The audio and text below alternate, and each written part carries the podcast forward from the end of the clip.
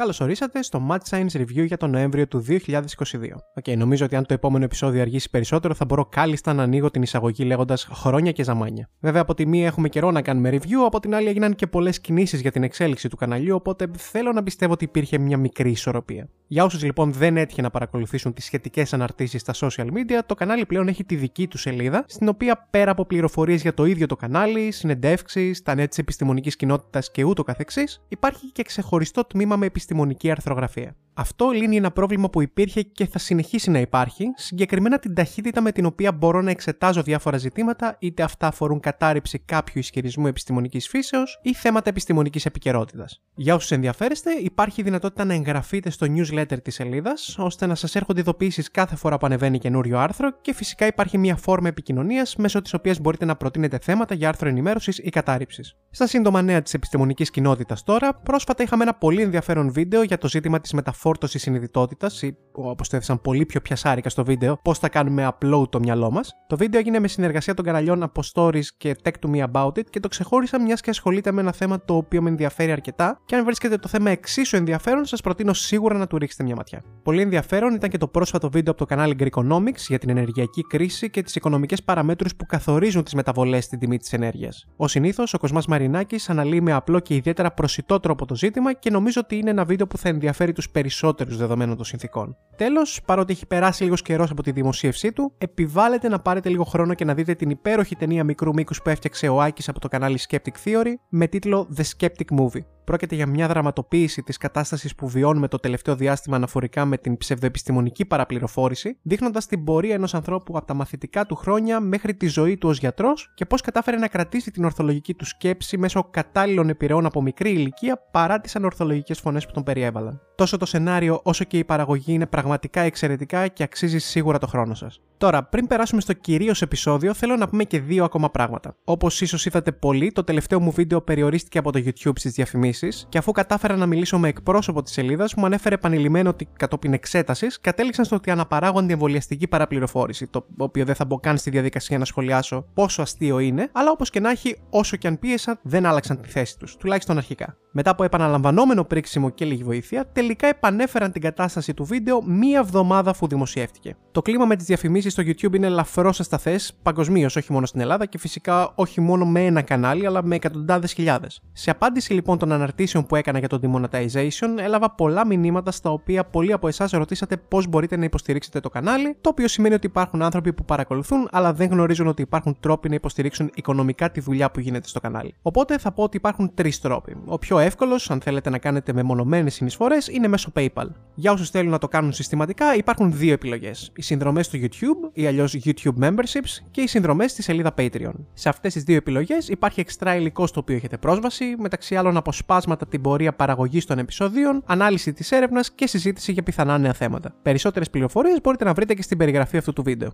Τέλος, επειδή έχω παρατηρήσει επίσης αύξηση του φαινομένου ανθρώπων που δεν λαμβάνουν ειδοποιήσεις για νέα βίντεο ή δεν τα βλέπουν στην αρχική του σελίδα παρότι έχουν εγγραφεί στο κανάλι, βοηθάει αρκετά το να έχετε ενεργοποιήσει χειροκίνητα τι ειδοποιήσει πατώντας το εικονίδιο με το καμπανάκι. Επίσης, όπως ξέρετε οι περισσότεροι, τα like και αλληλεπιδράσεις είναι ένας ακόμα τρόπος να βοηθήσετε στο να εμφανίζονται περισσότερο τα βίντεο στη ροή του YouTube. Αλλά όπως και να έχει, νομίζω ότι φάγαμε αρκετό χρόνο με τα εισαγωγικά και έχουμε μπόλικο υλικό να καλύψουμε. Λοιπόν, αλκοόλ, πατατάκια, καναπές και ξεκινάμε. Πρώτο θέμα είναι μια υπόθεση για την οποία λαμβάνω μηνύματα και σχόλια συνεχόμενα από το πρώτο επεισόδιο που έκανα σχετικά με την COVID-19 μέχρι σήμερα. Τι γίνεται με τις αποδείξεις περί εργαστηριακής προέλευσης του νέου κορονοϊού SARS-CoV-2. Και φυσικά να πω ότι τα σχόλια δεν έχουν τη μορφή καλοπροαίρετης απορίας με διάθεση συζήτησης, το αντίθετο. Είναι κατά κανόνα σχόλια από ανθρώπους με παγιωμένη θέση που απλά στέλνουν για να βρίσουν ή απλά για να μου θυμίσουν ότι είμαι πιόνι των φαρμακευτικών και πως μάλλον ξέχασα να κάνω τη μηνιαία συνδρομή στη μασονική στοά της περιοχής μου. Πλάκα πλάκα με τόσα που έχω στο κεφάλι μου, μάλλον πρέπει να το κάνω με αυτόματη τη πληρωμή πλέον. Πρόσφατα λοιπόν, το θέμα με την εικασία περί εργαστηριακή προέλευσης του SARS-CoV-2 ήρθε πάλι στο προσκήνιο με μια προδημοσίευση που κυκλοφόρησε παντού ως απόδειξη ότι ο κορονοϊός ήρθε όντως από εργαστηριακή σύνθεση. Όπως είναι φυσικό, τα μέσα ενημέρωσης έπεσαν πάνω στην προδημοσίευση σαν ακρίδες πριν προλάβουν να δουν τα στοιχεία, να δώσουν το θέμα σε κατάλληλο εξωτερικό συνεργάτη τους προς εξέταση ή έστω πριν δουν τα δημόσια σχόλια άλλων ερευνητών. Και όπως μπορείτε να φανταστείτε, η προδημοσίευση μπάζει από παντού. Μία από τις αναπαραγωγές της είδησης μας ήρθε από το επιστημονικό ιατρικό μεγαλείο του κ. Δημήτρη Γάκη, γιατρού και πρώην διοικητή του νοσοκομείου Αχέπα. Να πω σε αυτό το σημείο ότι ο κ. Γάκης μαζί με τον κύριο Αρβανίτη, την Κιαγιά, τον Αντωνίου και όλους τους υπόλοιπους αφανείς ήρωες είναι κεντρική μορφή στη σκηνή της αντιεμβολιαστικής παραπληροφόρησης με ιδιαίτερα ενεργή παρουσία στα social media και σε συνεντεύξεις. Καντάρια αισιοδοξίας. Τι μας λέει λοιπόν ο γιατρός; Και νέα μελέτη συγκλίνει υπέρ της τεχνητής κατασκευής του ιού. Τα χτυπήματα είναι απανοτά και τα επιχειρήματα είναι λογικά. Μα πάνω απ' όλα είναι η κοινή λογική που δεν πείθεται από παραμύθια και συναρμολογεί τα γεγονότα. Μπορεί να πιστεύουν ότι έχουν πετύχει το πνευματικό ευνοχισμό μας, αλλά πέφτουν έξω. Διαβάστε προσεκτικά και κρίνετε. Πρόσθεσα τη γλαφυρή αυτή περιγραφή του κ. Γάκη γιατί παρακάτω απλά κάνει μια μετάφραση της περίληψης της συγκεκριμένης προδημοσίευσης. Κλείνει μάλιστα την ανάρτηση με τη συγκεκριμένη πρόταση. Τα ευρήματα μας υποδηλώνουν έντονα μια συνθετική προέλευση του SARS-CoV-2. Επίσης, νομίζω ότι κάποιος πρέπει να του εξηγήσει πως τα hashtag έχουν διαφορετική χρήση στα social από αυτή που μάλλον νομίζει. Εικάζω ότι θέλει να βάλει σαν bullet points στα hashtag, αλλά δεν ξέρει πώς. Όπως και να έχει, πάμε στην ουσία. Ο κύριος Γάκης αναφέρεται στην προδημοσίευση που αναρτήθηκε στην πλατφόρμα BioRxiv στις 20 Οκτωβρίου 2022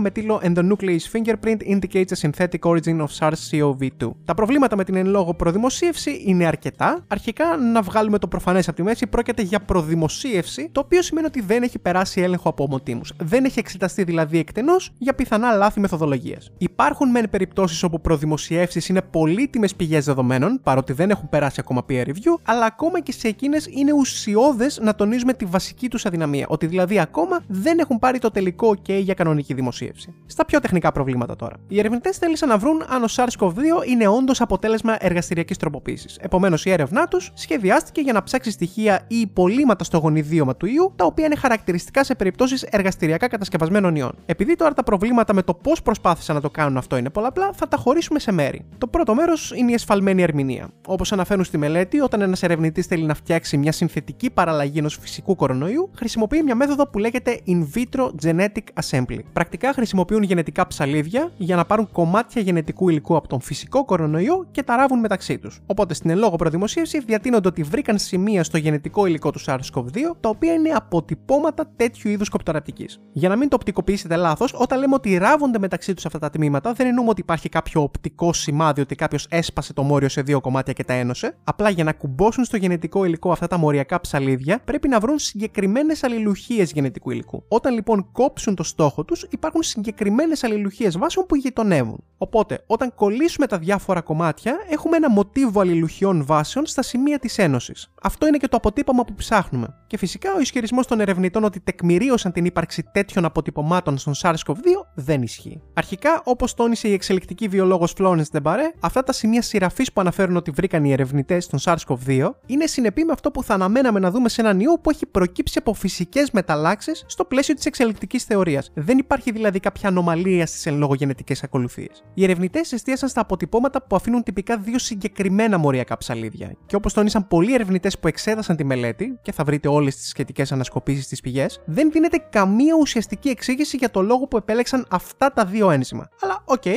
ας το προσπεράσουμε. Με αυτά τα δεδομένα λοιπόν, θα περιμέναμε η μελέτη να βρει και πως ο SARS-CoV-2 έχει περισσότερες αλληλουχίες βάσεων που μοιάζουν με σημεία σειραφής συγκριτικά με τους φυσικούς κορονοϊούς. Και κυρίως ότι τα σημεία αυτά είναι σε ύποπτα κομμάτια του γενετικού υλικού του ιού, για παράδειγμα σε θέση που δείχνει ότι ολόκληρα γονίδια ήρθαν και κόλλησαν πάνω στο γενετικό υλικό από κάπου αλλού. Και όμως τίποτα από αυτά δεν ισχύει τότε τι βρήκαν οι ερευνητές που τους οδήγησε στο συμπέρασμα ότι ο ιός είναι τεχνητός; Το γεγονός ότι τα υποτιθέμενα κομμάτια που βρήκαν, δηλαδή τα σημεία που εικάζουν ότι συγκολήθηκαν μεταξύ τους στο εργαστήριο, είχαν συγκεκριμένο μέγεθος κάτω από ένα όριο 8.000 βάσεων, το οποίο όπως τονίστηκε από πολλούς ερευνητές δεν είναι καθόλου περίεργο. Οι ερευνητές μάλιστα έφτιαξαν μια δική τους κλίμακα για να δείξουν την πιθανότητα ο SARS-CoV-2 να είναι εργαστηριακά κατασκευασμένος. Και το αστείο με αυτή τη λεπτομέρεια είναι πως ο τρόπος που έφτιαξαν αυτό το πίνακα δείχνει μεγαλύτερη πιθανότητα φυσική κορονοϊή να έχουν κατασκευαστεί σε εργαστήριο. Προφανώς αυτός ο πίνακας και η κλίμακα δεν έχουν καμία ουσιαστική βαρύτητα, απλά είναι διασκεδαστικό το σημείο. Τώρα, το δεύτερο μέρος των προβλημάτων της δημοσίευσης αφορά στατιστική παραποίηση, γιατί όπως τονίστηκε από πολλούς αναλυτές, οι ερευνητές χρησιμοποίησαν μια μορφή μαγειρέματος στατιστικών στοιχείων που είναι γνωστή ως p-hacking. Πρακτικά στο p-hacking προσπαθείς να βρεις με το ζόρι μοτίβα στα δεδομένα που έχεις και να τα παρουσιάσεις ως στατιστικά σημαντικά. Στην περίπτωση των ερευνητών της προδημοσίευσης, αυτό έγινε με την επιλογή των ενζήμων που εξέτασαν. Όπως είπαμε, η όλη μελέτη βασίστηκε στο ότι σύμφωνα σύμφωνα με τους ερευνητές, ο SARS-CoV-2 εμφανίζει σημάδια κοπτεραπτική από συγκεκριμένα ένζημα. Τα ένζημα αυτά όμως επιλέχθηκαν με τρόπο ο οποίος είναι εντελώς ακατάλληλος και δεν εξηγήθηκε αποτελεσματικά από τους ερευνητές σε κανένα σημείο της προδημοσίευση. Σε κάθε περίπτωση, για να μην περάσουμε σε αχρίαστα περίπλοκες τεχνικές λεπτομέρειες, θα πω μόνο ότι υπάρχουν άλλα τόσα σημεία κριτικής για τη μελέτη που θα βρείτε στις πηγές και μάλιστα το Uniclinicum Würzburg, το πανεπιστήμιο στο οποίο εργάζεται ένας εκ των ερευνητών της προδημοσίευση, δημοσίευσε μια επίσημη κατάρρευση με τη μορφή ανασκόπησης για την εν λόγω προδημοσίευση. Η ουσία είναι ότι τόσο η μεθοδολογία όσο και τα συμπεράσματα της εν λόγω μελέτη είναι σφαλμένα και δεν είναι σε καμία περίπτωση σοβαρή βάση για διαμόρφωση θέσης σχετικά με την προέλευση του νέου κορονοϊού. Αφού λοιπόν είδαμε τα προβλήματα της εν λόγω προδημοσίευσης, πάμε να δούμε τι λέει η βιβλιογραφία για το ζήτημα με βάση τα δεδομένα μέχρι τώρα. Γενικά, όπως ξέρετε οι περισσότεροι, το ζήτημα της προέλευσης του κορονοϊού είναι ένας τεράστιος και παρατεταμένος πονοκέφαλος, όχι μόνο γιατί η Κίνα είναι επίμονα και σε βαθμό ηλικιότητας αδιαφανής με τα δεδομένα σχετικά με την αρχή της νόσου, αλλά και γιατί το ίδιο το ζήτημα του να βρεις την πηγή μιας νόσου είναι ιδιαίτερα πολύπλοκο. Το θέμα με την Κίνα, ενώ έχει ξενήσει και συνεχίζει να ξενίζει το σύνολο της επιστημονικής κοινότητας, δεν είναι από μόνο του τεκμήριο ότι έκρυψαν εργαστηριακή προέλευση του SARS-CoV-2. Το πιο πιθανό σενάριο με βάση πολλούς αναλυτές είναι ότι απλά δεν ήθελαν να χαρακτηριστούν ως το σημείο έναρξης του προβλήματος και γι' αυτό άργησαν να δώσουν δεδομένα για την νόσο, ενώ μέχρι τα τέλη του 2020 προσπαθούσαν έμεσα να πείσουν τη διεθνή κοινότητα ότι η COVID-19 ξεκίνησε από άλλη χώρα. Αλλά όλα αυτά είναι το επουσιώδες κομμάτι της ιστορίας. Το ζουμί είναι τι δείχνουν τα στοιχεία σε ερευνητικό επίπεδο για την προέλευση του ιού, δηλαδή αν είναι φυσικός ή αποτέλεσμα εργαστηριακής επεξεργασίας. Τον περασμένο Αύγουστο λοιπόν δημοσιεύτηκαν δύο μελέτες στο περιοδικό Science και οι δύο εκ των οποίων τεκμηρίωναν αναλυτικά το πόσο SARS-CoV-2 παρουσιάζει ξεκάθαρα σημάδια φυσικής προέλευσης, με τη μία να εστιάζει αρκετά στην κατανομή των κρουσμάτων στα αρχικά στάδια διασποράς της νόσου και την άλλη να εστιάζει σημαντικά στα σημεία που τεκμηριώνουν τη ζωονοτική βάση της COVID-19, δηλαδή το γεγονός ότι είναι νόσος που ξεκίνησε από ζώα και μεταπίδησε στους ανθρώπους. Και τέλος, έχουμε την πιο πρόσφατη ανασκόπηση στοιχείων για το θέμα που δημοσιεύτηκε στο Proceedings of the National Academy of Sciences στις 10 Οκτωβρίου και η οποία ανέφερε ότι ενώ δεν μπορούμε να αποκλείσουμε πλήρως το σενάριο διαρροής από εργαστήριο, δεν υπάρχουν απτά στοιχεία ή επιστημονικά δεδομένα που να υποστηρίζουν αυτή την εκδοχή. Επειδή τώρα κάποιοι μπορεί να θεωρήσετε αυτό το κομμάτι ως έμεση παραδοχή ότι το σενάριο εργαστηριακής κατασκευής ή διαρροής είναι ακόμα πιθανό, πρέπει να σας πω ότι οι ερευνητές είναι το πιο προσεκτικό είδος στη φύση. Όσοι ερευνητές σέβονται τον εαυτό τους, μετράνε ακόμα και το κόμμα που θα γράψουν. Οπότε, αν δείτε κάποιον να γράφει με ύφος απόλυτης 1000% βεβαιότητας σε μελέτη, πρέπει να σας χτυπάνε καμπανάκια ανησυχίας. Αυτή η πρόταση που έγραψαν είναι σαν να λένε ότι η εκδοχή της εργαστηριακής κατασκευής ή διαρροής έχει πρακτικά καταρριφθεί. Και το θέμα λύγει εδώ προς το παρόν, εκτός φυσικά αν έρθουν νέα στοιχεία τα οποία θα μας οδηγήσουν να αναθεωρήσουμε αυτά τα συμπεράσματα. Απλά κρίνοντας από το βάρος των στοιχείων που είδαμε, το να έρθουν νέα στοιχεία που θα τα ανατρέψουν είναι ελαφρώς δύσκολο.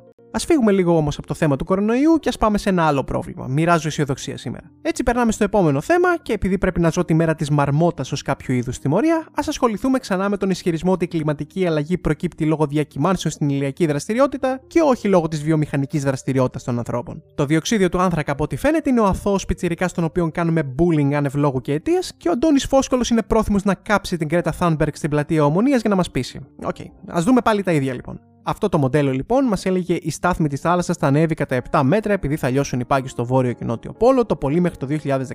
Ο πρώην αντιπρόεδρος των ΗΠΑ, Αλ Γκορ, είχε βραβευτεί μάλιστα με τον Νόμπελ για τη συμβολή του στη θεωρία της ανθρωπογενούς κλιματικής αλλαγής. Πριν την αντιπροεδρία, εργαζόταν ως δημοσιογράφος, έχοντας καλύψει τον πόλεμο του Βιετνάμ. Η παιδεία του δεν έχει καμία σχέση με το φαινόμενο της κλιματικής αλλαγής. Μέχρι σήμερα ούτε η στάθμη της θάλασσας ανέβηκε, ούτε οι πάγοι έχουν λιώσει. Αλήθεια, κύριε Φόσκολε, δεν έχει ανέβει η στάθμη της θάλασσας, ούτε έχουν λιώσει οι πάγοι. Μάλιστα. Ξέρω ότι ο λόγος σας είναι πρακτικά μια μορφή επιστημονική μελέτης, αλλά επιτρέψτε μου να διαφωνήσω με σεβασμό στο επιστημονικό σας αλάθητο. Με βάση τα δορυφορικά στοιχεία για τα επίπεδα της θάλασσας που παρουσιάζει η NASA, από το 1993 μέχρι σήμερα έχουμε αύξηση τη στάθμη τη θάλασσα μεταξύ 9,9 και 10,3 εκατοστών. 10 εκατοστά μέσα σε 30 χρόνια. Τα δεδομένα, μάλιστα, σύμφωνα με την τελευταία αναφορά του IPCC, δείχνουν πως υπάρχουν δύο μοντέλα πιθανότητων. Στο πρώτο, το εύρος αύξησης της μέσης στάθμης της θάλασσας μέχρι το 2100 είναι 30 με 60 εκατοστά, ενώ στο δεύτερο είναι 60 εκατοστά με 1,1 μέτρα. Ακόμα και αν πάρουμε το κατώτατο όριο από τα δύο μοντέλα και πούμε ότι έχουμε αύξηση 30 εκατοστά μέχρι το 2100, οι επιπτώσεις σε πολλές περιοχές του πλανήτη θα είναι καταστροφικές.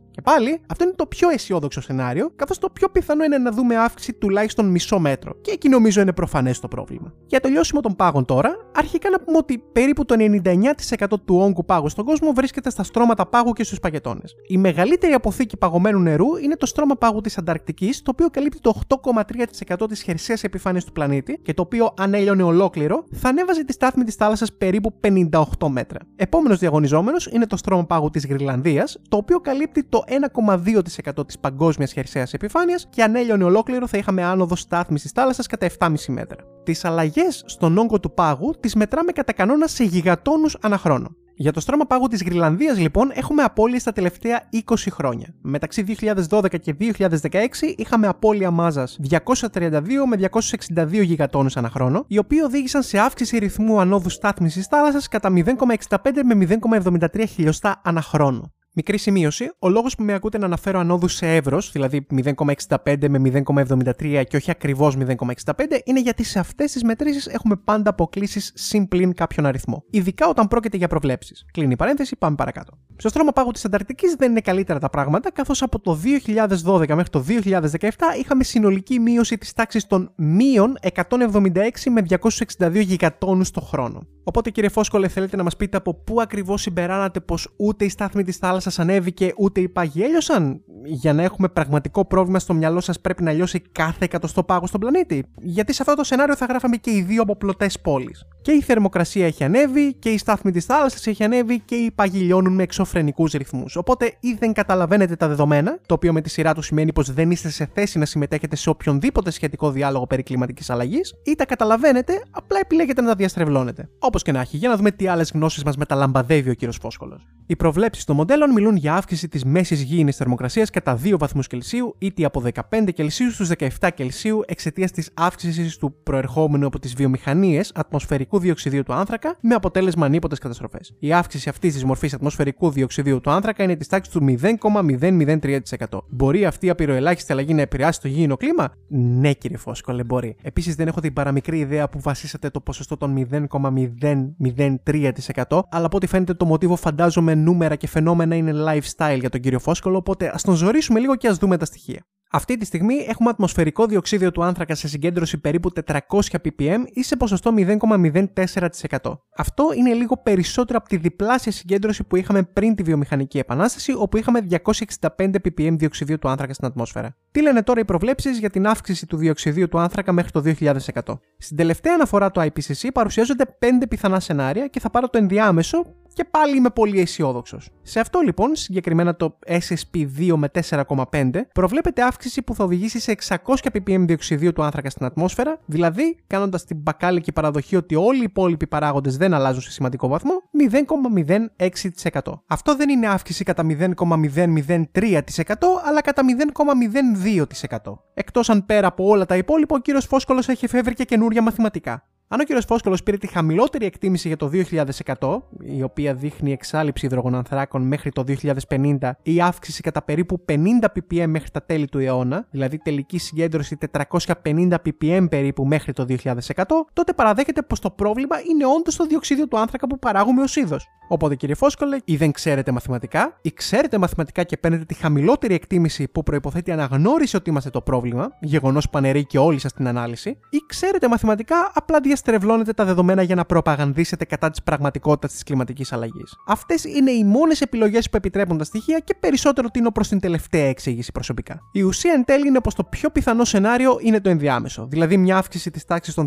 200 ppm στο ατμοσφαιρικό διοξίδιο του άνθρακα, φτάνοντας στα 600 ppm σύνολο μέχρι το 2100 με συνοδευόμενη αύξηση της θερμοκρασίας μεταξύ 2 και 3 βαθμών Κελσίου. Αυτό θα γίνει με μετριοπαθείς κινήσεις αντιμετώπισης της κλιματικής αλλαγής, με πολύ αργές αλλαγές στον τρόπο παραγωγής ενέργειας. Τα αισιόδοξα σενάρια που θα περιορίσουν την αύξηση στον 1,5 βαθμό Κελσίου μέχρι το 2100 απαιτούν πολύ πιο δραστικές κινήσεις. Θέλω πάρα πολύ να πιστέψω ότι θα κινητοποιηθούν μηχανισμοί από κυβερνήσεις παγκοσμίως για εξάλληψη των ορεικτών καυσίμων μέχρι τα μέσα του αιώνα, αλλά δεν είμαι τόσο αισιόδοξος. Και το πρόβλημα δεν είναι οι τεχνολογικές μας ικανότητες. Δεν έχουμε λύσει όλα τα προβλήματα, με εκ των βασικών να είναι η ικανότητα αποθήκευσης ενέργειας, αλλά αυτή τη στιγμή μπορούμε να μειώσουμε δραματικά τη χρήση ορεικτών καυσίμων από τεχνική σκοπιάς. Οι ανασταλτικοί παράγοντες είναι η ταχύτητα με την οποία μπορούν να γίνουν κινήσεις σε πολιτικό και οικονομικό επίπεδο και αυτό από μόνο του είναι θέμα ξεχωριστού επεισοδίου. Τώρα ο κύριος Φόσκολο συνεχίζει να μας μεταλαμπαδεύει γνώσεις λέγοντας τα εξής. Εδώ και 6 χρόνια οι επιστήμονες της NASA και της ESA, η Ευρωπαϊκή Υπηρεσία Διαστήματος και οι διευθυντές των αστεροσκοπίων όλου του κόσμου άρχισαν να υποστηρίζουν βάσει των παρατηρήσεων που λαμβάνουν χώρα επί 400 χρόνια ότι η κλιματική αλλαγή οφείλεται στη συμπεριφορά του μαγνητικού πεδίου του ήλιου. Δεν ξέρω σε ποιους υποθετικούς επιστήμονες της NASA και της ESA έχετε μιλήσει, κύριε Φόσκολε, αλλά η θέση και των δύο οργανισμών και του επιστημονικού δυναμικού τους είναι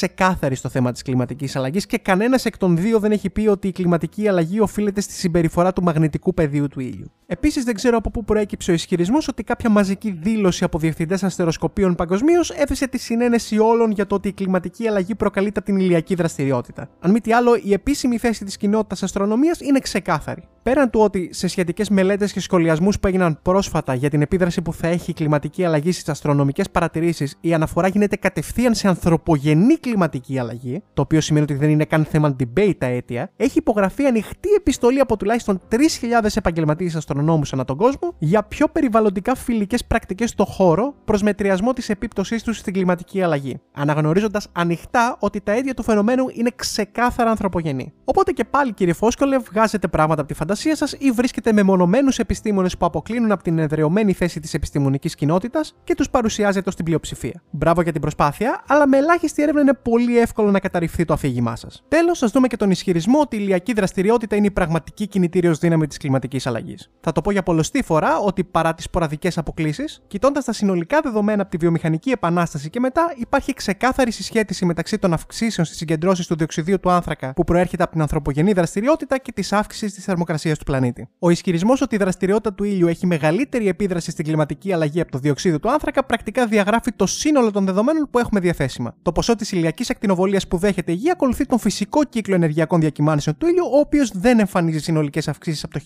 1950. Την ίδια περίοδο όμως η θερμοκρασία του πλανήτη αυξάνεται σημαντικά, επομένως είναι σαφές ότι η ηλιακή ακτινοβολία δεν ευθύνεται για την παρατηρούμενη αύξηση της μέσης θερμοκρασίας της γης. Αντίστοιχα δεδομένα υπάρχουν και για μεγαλύτερες περιόδους στο παρελθόν, καταρρύπτοντας την ιδέα ότι η αύξηση στη μέση θερμοκρασία του πλανήτη προέρχεται από αυξήσεις στην ενέργεια που δεχόμαστε από τον ήλιο. Επίσης, αν η αύξηση στη μέση θερμοκρασία της γης οφείλονταν στην ηλιακή ακτινοβολία, θα βλέπαμε αύξηση θερμοκρασίας σε όλα τα στρώματα της ατμόσφαιρας. Ενώ στην πραγματικότητα παρατηρούμε ψήξη στα πάνω στρώματα και θέρμανση στην επιφάνεια της γης και στα κατώτερα στρώματα της ατμόσφαιρας. Γεγονός που οφείλεται στη μεγαλύτερη δέσμευση της ηλιακής ακτινοβολία από τα αέρια του θερμοκηπίου. Αυτά τα δεδομένα μάλιστα φαίνονται και σε αυτό το γράφημα από την τελευταία αναφορά του IPCC για το 2022, που δείχνει ότι αν δεν ληφθεί υπόψη η ανθρωπογενής επίδραση στο κλίμα, είναι αδύνατο να εξηγηθεί η απότομη άνοδος της θερμοκρασίας τις τελευταίες δεκαετίες. Με απλά λόγια, όσο και αν θέλετε να πιστεύετε ότι ο ήλιος είναι το πρόβλημα, κύριε Φόσκολε, αυτό δεν ισχύει. Και είναι προφανές πλέον ότι απλά στριμώχνετε τα δεδομένα για να χωρέσουν στις απριόρι απόψεις σας, τακτική η οποία είναι εκ διαμέτρου αντίθετη με το πώς λειτουργεί η επιστημονική μέθοδος. Δεν θέλω να προχωρήσω περισσότερο γιατί και τα υπόλοιπα είναι απλά μια ανακύκλωση όσων αναφέραμε ήδη.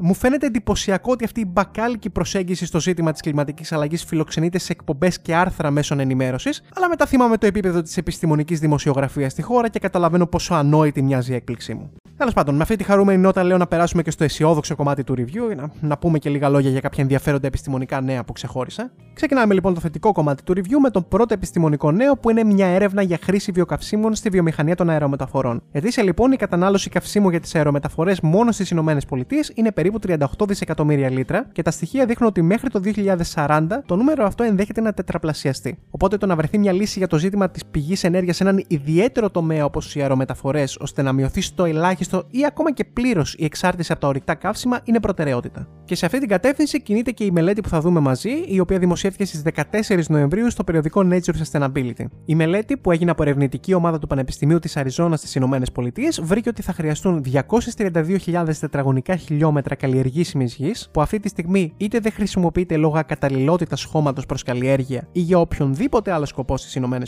για να καλλιεργηθεί εκεί το φυτό μίσχανθος, ή όπως είναι η επίσημη ονομασία του μίσχανθου συνένση, με σκοπό το φυτό να χρησιμοποιηθεί για παραγωγή βιοκαυσίμου που θα καταφέρει να καλύψει τις ενεργειακές ανάγκες της βιομηχανίας αερομεταφορών. Και κρίνοντας από την διαδικασία που περιγράφεται εντός της μελέτης, οι ερευνητές ήταν αρκετά ενδελεχείς στα κριτήρια που εξέτασαν. Αρχικά ελέγχθηκε αν υπάρχει όντως διαθέσιμη γη στις ΗΠΑ που θα ήταν κατάλληλη για τέτοιου είδους εφαρμογή και επιλέχθηκε σημείο το οποίο δεν θα χρειαζόταν επιπλέον απόθεμα νερού, ενώ ελέγχθηκε και το κατά πόσο μια τόσο μεγάλη καλλιέργεια αυτού του τύπου ενδέχεται να επηρέαζε αρνητικά το άμεσο περιβάλλον και παραμέτρους όπως η υγρασία εδάφους και η πιθανή απόδοση της παραγωγής. Τέλος, υπολογίστηκε ακόμα και το κόστος του βιοκαυσίμου που θα παραχθεί, συνυπολογίζοντας και την παράμετρο της μεταφοράς, με το αποτέλεσμα να είναι 4 δολάρια ανά γαλόνι, όπως υπολογίζουν στις ΗΠΑ, γιατί έχουν αλλεργία στο μετρικό σύστημα που χρησιμοποιεί το 99% του πλανήτη. Το κόστος τώρα είναι ελαφρώς μεγαλύτερο από τα 2 δολάρια ανά γαλόνι που κοστολογούνται τα συμβατικά καύσιμα για αεροπλάνα, αλλά η τιμή για τα καύσιμα που χρησιμοποιούν τα αεροπλάνα έχει δει αυξομοιώσεις ειδικά εντός του 2022, που ταλαντώνονταν μεταξύ 2 και 5 δολάρια λόγω της ενεργειακής κρίσης και με τις συνθήκες ως έχουν, δεν είναι και εκτός πραγματικότητας η τυπική τιμή να ανεβεί.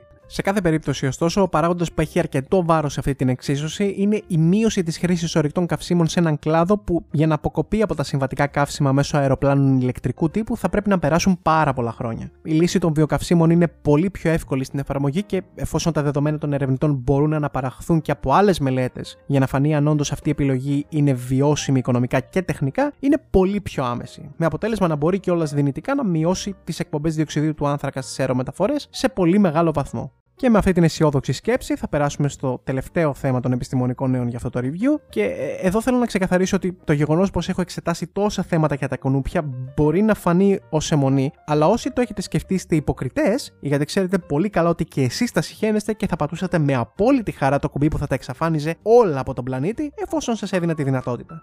OK, okay, περίεργο λογίδριο, το παραδέχομαι. Δεκτό, προχωράμε στο θέμα μας. Όπως μπορεί να καταλάβατε λοιπόν, το θέμα μας είναι τα κουνούπια και για όσους δεν το γνωρίζουν, αυτοί οι φτερωτοί δαίμονες της αποκάλυψης μας εντοπίζουν από το διοξίδιο που εκπνέουμε και από τη θερμότητα του σώματός μας μαζί με τις οσμές που αποπνέουμε. Αλλά κάτι που ξέρουμε όλοι ότι συμβαίνει και δεν ξέρουμε το γιατί συμβαίνει, είναι ότι κάποιοι από εμάς είμαστε ξεκάθαρα μαγνήτες κουνουπιών. Δεν έχει σημασία αν υπάρχουν 80 άτομα στο σπίτι, το κουνούπι θα έρθει καρφί πάνω μας. Γιατί λοιπόν, είμαστε γλυκοαίματοι όπως έλεγαν οι γιαγιάδες μας; Όχι ακριβώς, αλλά αλλά υπό μία έννοια υπάρχει μια πιθανότητα να είμαστε πιο γευστικοί στα όργανα εντοπισμού των κουνουπιών. Την ίδια πορεία με εμάς από ό,τι φαίνεται έχουν και πολλοί ερευνητές και μια ομάδα από αυτούς αποφάσισε να δουλέψει και να βρει το γιατί. Συγκεκριμένα η Leslie Vosshall και η ομάδα της από το εργαστήριο Rockefeller Νευρογενετικής και Συμπεριφοράς προσπάθησαν να αναλύσουν ποιος ή ποιοι παράγοντες της βιοχημίας μας τραβάνε τα κουνούπια σε συγκεκριμένους ανθρώπους. Και στη μελέτη που δημοσίευσαν στο περιοδικό Cell μας έδωσαν την απάντηση. Λιπιδικά οξέα. Ναι, έχουμε περισσότερα μόρια λίπους. Αυτή είναι η απάντηση. OK, okay, λίγο περισσότερες λεπτομέρειες. Η μελέτη που διεξήγαγαν και κράτησε τρία χρόνια, στα οποία συμπεριλαμβάνονταν και επαναληπτικό πείραμα μάλιστα, αποτελούνταν από δοκιμές στις οποίες οι συμμετέχοντες έβαζαν τα χέρια τους σε μία θήκη με κουνούπια, με τους ερευνητές να καταγράφουν τη συμπεριφορά των κουνουπιών, συγκεκριμένα αν πλησίαζαν το χέρι του συμμετέχοντα ή το απέφευγαν και σε τι βαθμό. Τα αποτελέσματα έδειξαν μεγάλη ποικιλία στη συμπεριφορά των κουνουπιών, με κάποιους από τους συμμετέχοντες να είναι ξεκάθαρη προτίμηση για τσίμπημα. Αφού τελείωσε η περίοδος παρατήρησης, οι ερευνητές έκαναν χημική ανάλυση σε δείγματα που είχαν συλλέξει από τους συμμετέχοντες που προτίμησαν περισσότερα τα κουνούπια και βρήκαν ανεβασμένες συγκεντρώσεις 50 χημικών ενώσεων του δέρματος. Από εκεί βρήκαν ότι τα άτομα που έλκουν περισσότερα τα κουνούπια έχουν υψηλά επίπεδα συγκεκριμένου τύπου χημικών ενώσεων που ονομάζονται καρβοξυλικά οξέα συγκριτικά με τους άλλους συμμετέχοντες. Οι ουσίες αυτές αποτελούν τροφή για βακτήρια που βρίσκονται στο δέρμα μας και από το μεταβολισμό αυτών των ουσιών τα βακτήρια παράγουν οσμές που έλκουν τα κουνούπια. Οπότε για να το πούμε με απλό τρόπο, όσο περισσότερη τροφή, τόσο περισσότερο binge eating για τα βακτήρια και κατ' επέκταση περισσότερη μυρωδιά που τραβάει τα κουνούπια. Ένα ενδιαφέρον σημείο είναι ότι στην προσπάθεια να βρουν αν κλείνοντας γενετικά τους δύο βασικούς αισθητήρες των κουνουπιών θα μπορούσαν και πάλι να μας εντοπίσουν, οι ερευνητές κατέληξαν στο ότι δεν μπορούμε ουσιαστικά να τα τυφλώσουμε τελείως. Από ό,τι φαίνεται, τα κουνούπια έχουν βιοχημικές δικλείδες ασφαλείας, ώστε αν ένα σύστημα εντοπισμού πέσει, να ενεργοποιείται ένα άλλο και με κάποιον τρόπο συνεχίζουν να μας εντοπίζουν έστω και με μειωμένη αποτελεσματικότητα. Αυτό με τη σειρά του δημιουργεί και πολύ ενδιαφέροντα ερωτήματα για το πώς μπορούμε να δημιουργήσουμε εργαλεία καταπολέμησης κουνουπιών όπως αυτά που χρησιμοποιήθηκαν στη μελέτη, τα Aedes aegypti, τα οποία μεταφέρουν παθογόνους παράγοντες που προκαλούν νόσου όπως ο κίτρινος πυρετός και ο Ζήκα. Και κάπου εδώ λέω σιγά σιγά να κλείσουμε για αυτό το επεισόδιο. Όσοι προσπαθείτε να σκεφτείτε αν έχετε ιδιαίτερα λιπαρό δέρμα και κατά πόσο αυτό σας κάνει πιο γευστικό στόχο για τα κουνούπια της περιοχής σας, σας καταλαβαίνω και εγώ σε αυτή την κατηγορία βρίσκομαι. Θέλω να πιστεύω ότι αυτή η έρευνα θα προχωρήσει γρήγορα σε αυτό το τομέα και θα ξεφορτωθούμε σύντομα αυτή την πληγή της φυσικής επιλογής. Τώρα πέραν αυτού θέλω να πω ότι το επόμενο review δεν θα αργήσει τόσο πολύ να δημοσιευτεί. Θα βγει λογικά επεισόδιο εντός του Δεκέμβρη και σιγά σιγά θέλω να επαναφέρω και τα επεισόδια Mad Science Lab γιατί θέλω εδώ και καιρό να κάνω μια σειρά για την κλιματική αλλαγή με απλή εξήγηση του φαινομένου, όχι κατάρριψη. Παρότι θα υπάρξει σύντομα και επεισόδιο με κατάρριψη ισχυρισμών από αρνητές της κλιματικής αλλαγής, οπότε μείνετε συντονισμένοι. Με αυτή τη σκέψη λοιπόν θα σας αφήσω προς το παρόν και θα τα πούμε στο επόμενο επεισόδιο ή στο επόμενο post στα social media του καναλιού που θα βρείτε στην περιγραφή του βίντεο. Εύχομαι λοιπόν καλή συνέχεια και υγεία σε όλους.